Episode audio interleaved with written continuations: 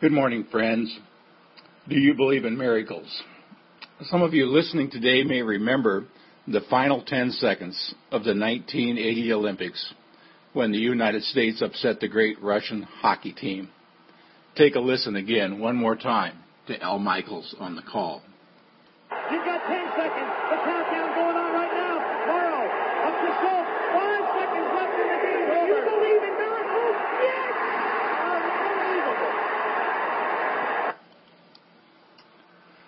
Yes, do you believe in miracles?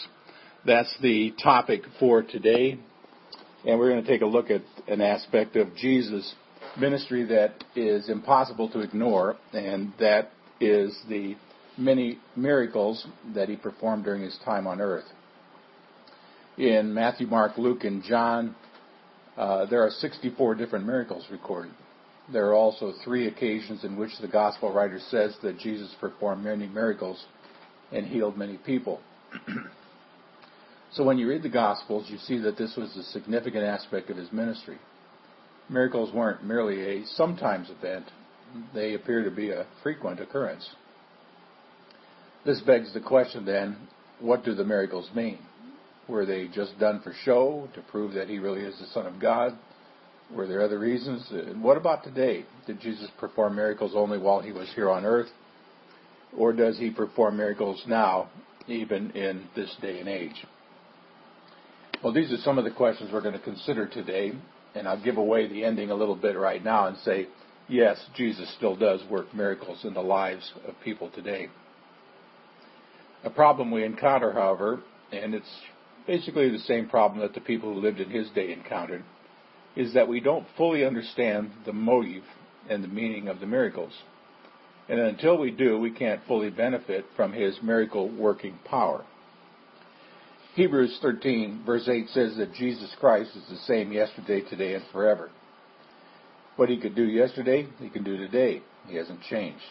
He's at work all around the world answering prayers and touching people's lives in a way that can only be described as something supernatural, as divine intervention.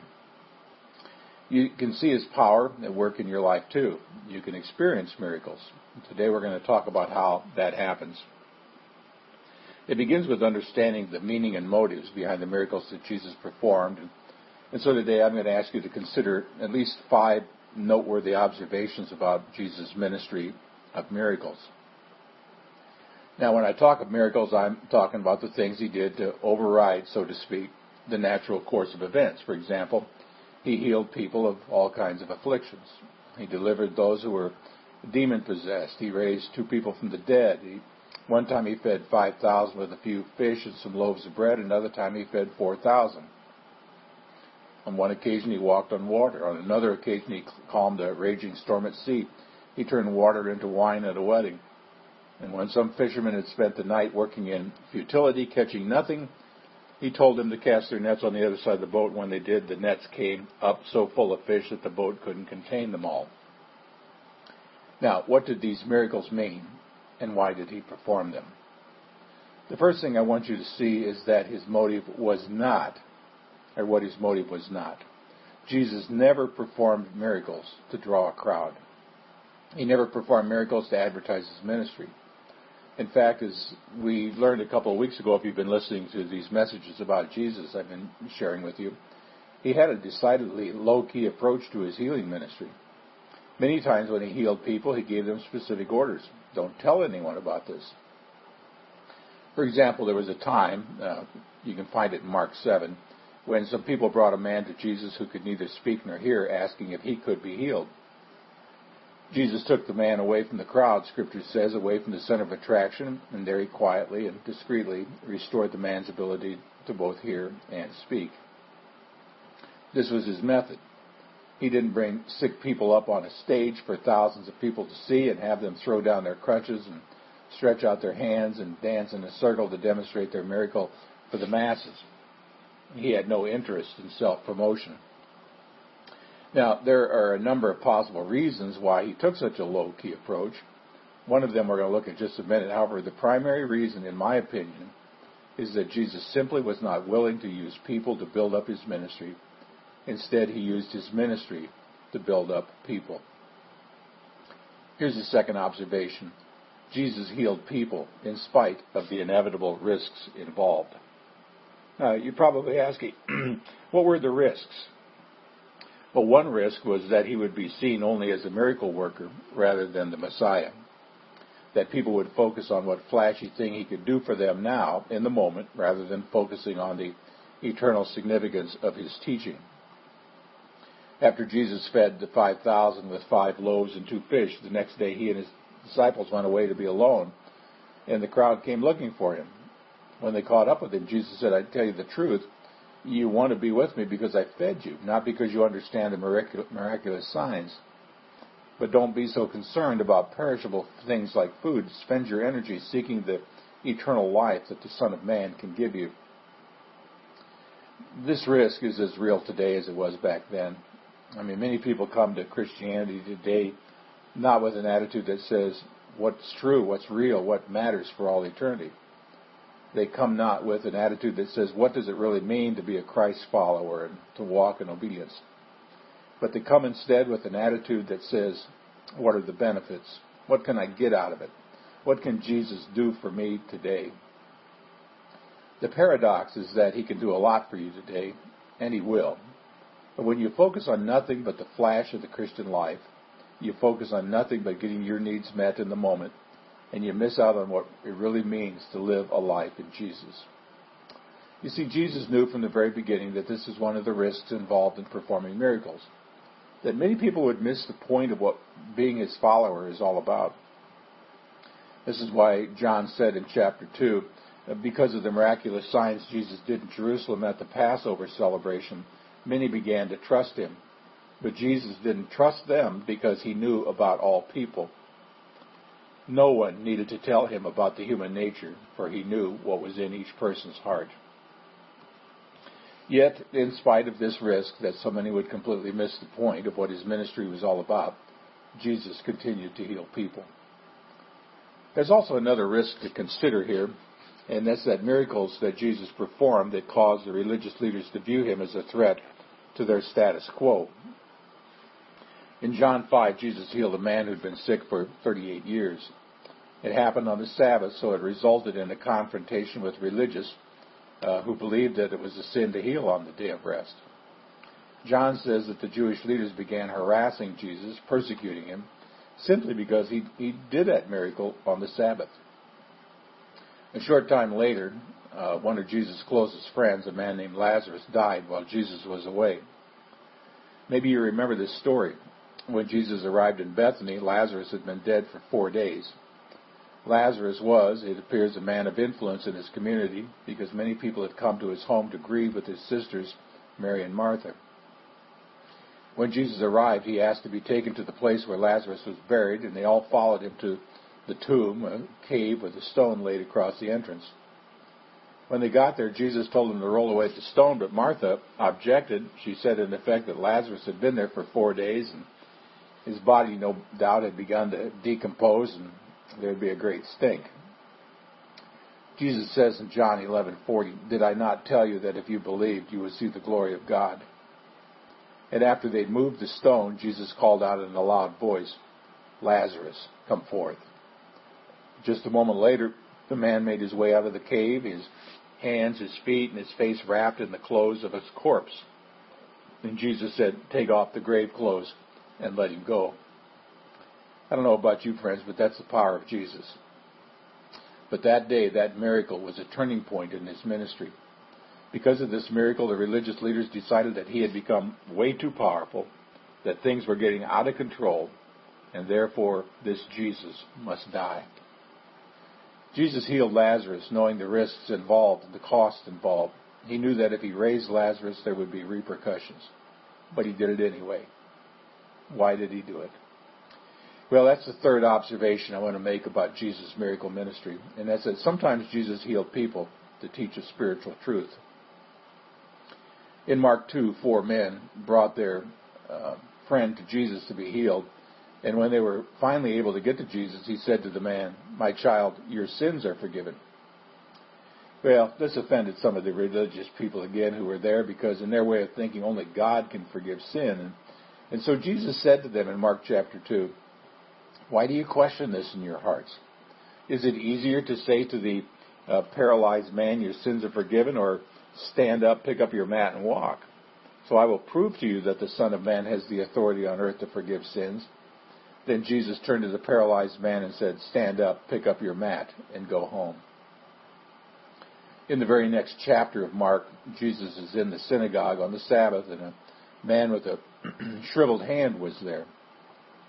The religious leaders again were watching him to see what he'd do because, according to their rules and their regulations, it was wrong to heal on the Sabbath. So Jesus asked them again, Does the law permit good deeds on the Sabbath, or is it a day for doing evil? Is this a day to save life or to destroy it? When they did not respond, he told the man to hold out his hand, and it was immediately restored. He used this moment to make a point and to teach a truth, and it's this that any doctrine that prevents you from doing good when you can do good is not good doctrine. In fact, it's bad religion. Like the other miracles, he, this created a backlash. The Bible goes on in Mark 3 and says, At once the Pharisees went away and met with the supporters of Herod to plot how to kill Jesus. Now, why would Jesus heal someone when it would only lead to trouble for himself? It's simple, and it's the next observation I want to make, and it's this. Jesus healed people because he cares about people. Jesus was constantly moved and motivated by compassion for others. And you see this again and again in the Gospels. Matthew 14. Jesus saw the huge crowd as he stepped from the boat and he had compassion on them and healed their sick. In Matthew 15, before Jesus fed the 4,000, he said, I have compassion for these people. They have already been with me three days and have nothing to eat. In Matthew 20, when two blind men came to him asking to be healed, the Bible says Jesus had compassion on them and touched their eyes. Immediately they received their sight and followed him. Friends, let me tell you something about the Jesus we encounter in the Gospels. He cares about people. His heart goes out especially to those who are hurting and to those who are helpless. Some of you remember the uh, movie Superman. Actually, this is in Superman 2. Uh, when the supervillains are engaged in a battle with Superman, General Zod says, This Superman is nothing of the kind. I've discovered his weakness. He cares. He actually cares for these earth people. Well, there's a sense in which you can say that this is Jesus' weakness as well. This is his kryptonite, if you will he really cares about people. Not only to the extent that he healed people at his own personal risk, but also to the extent that he was willing to die on the cross for our sins. His compassion hasn't changed. He cares about people today, friends. He, he cares about you just as he cared about them then. Jesus healed people out of compassion. And I want you to know that he has compassion for you, whatever you may be facing today. And that brings me to my final observation. Jesus often healed people in response to their faith. There are several instances in which Jesus says something along these lines. In Matthew 9, in Matthew 9:29 it says according to your faith let it be done to you. Mark 5:34 Daughter your faith has healed you go in peace and be freed from your suffering. Matthew 8:13 Go it will be done just as you believed it would. Luke 17:19. Rise and go. Your faith has made you well. When we get into discussions about the power of faith, I always proceed a little bit carefully. I don't want any one of you that are listening to misunderstand what the message of faith is about. And I say that because there are some people who say that if you've got problems in your life, it's because you have no faith. They say that if you're sick or you're struggling financially, it's because you have no faith. Well, friends, this isn't true, and it sounds just a little bit like they're saying, let's blame the victim. See, we shouldn't blame our problems on a lack of faith, but neither should we ignore what the Bible says, specifically what Jesus said about the power of faith. In Mark 11:23, he says, "Truly I tell you, if anyone says to this mountain, go throw yourself into the sea, and does not doubt in their heart, but believes that what they say will happen, it will be done for them." Now, Jesus isn't saying that if you believe, you can tell God what to do and how to do it. He is saying that if you believe, you can overcome any problem. You can conquer any challenge in life. Having faith doesn't mean that you dictate to God how your life will turn out in every single detail, but it does mean that you will conquer in one way or another every challenge that comes your way because Jesus responds to faith. Throughout his ministry, Jesus was a miracle worker. He was moved with compassion when he encountered hurting people, and when people demonstrated faith, he was greatly impressed. But I also want you to understand something about the nature of miracles. Because we sometimes wonder, if God is a miracle working God, why doesn't he just solve all of our problems and make everything as easy as we think we would like for it to be? Well, friends, we need to understand this about miracles. They all have a pretty short, short lifespan, short shelf life. They only last for a little while. I mean, think about it. Everyone that Jesus healed during his time on earth, they all eventually died, didn't they? I mean, Jesus calmed the storm at sea, but it wasn't the last storm ever, was it? There were other storms on the way. Jesus fed the 5,000 one day and the 4,000 another day, and it was a tremendous miracle. But these people weren't fed for a lifetime. They were soon hungry again. And so, in this sense, the miracles we experience have a pretty short lifespan. We may see our need as the most urgent thing ever, but even when that need is met through God's generous intervention, another need soon comes along. Miracles aren't meant to last forever, because nothing in this life is meant to last forever. That's why Jesus said in uh, John 6:27. Don't be so concerned about perishable things like food. Spend your energy seeking the eternal life that the Son of Man can give you. Friends, we often see life only in terms of the present moment, only in terms of what is urgent today. You know, I need this bill paid. I, I need to be healed. I need help in my marriage. I need a job, and on and on and on.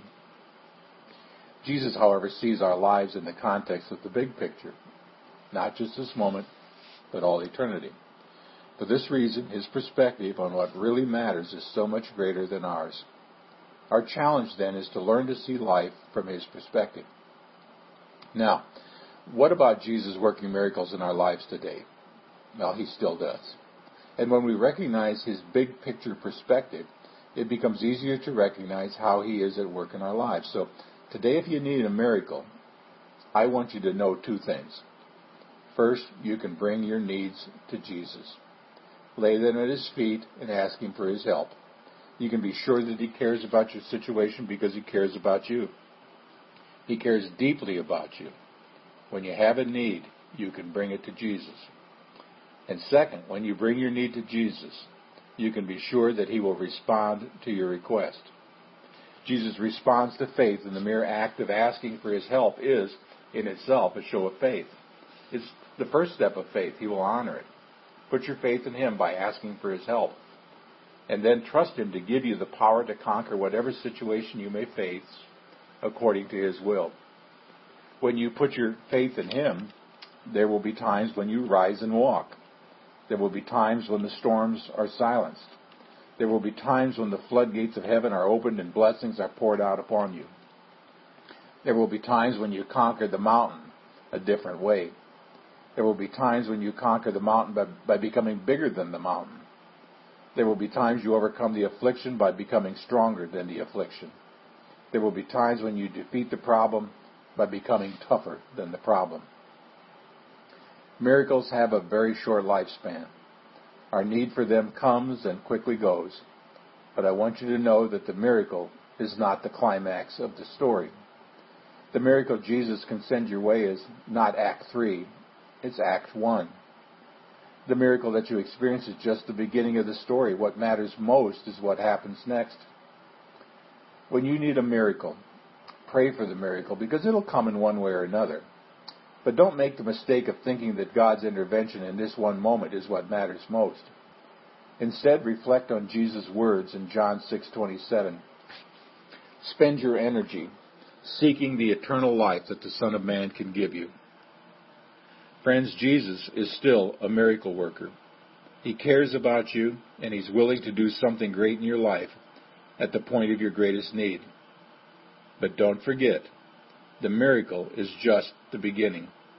What matters most is what happens next as you continue your journey with Him. May God bless you. Until next Sunday.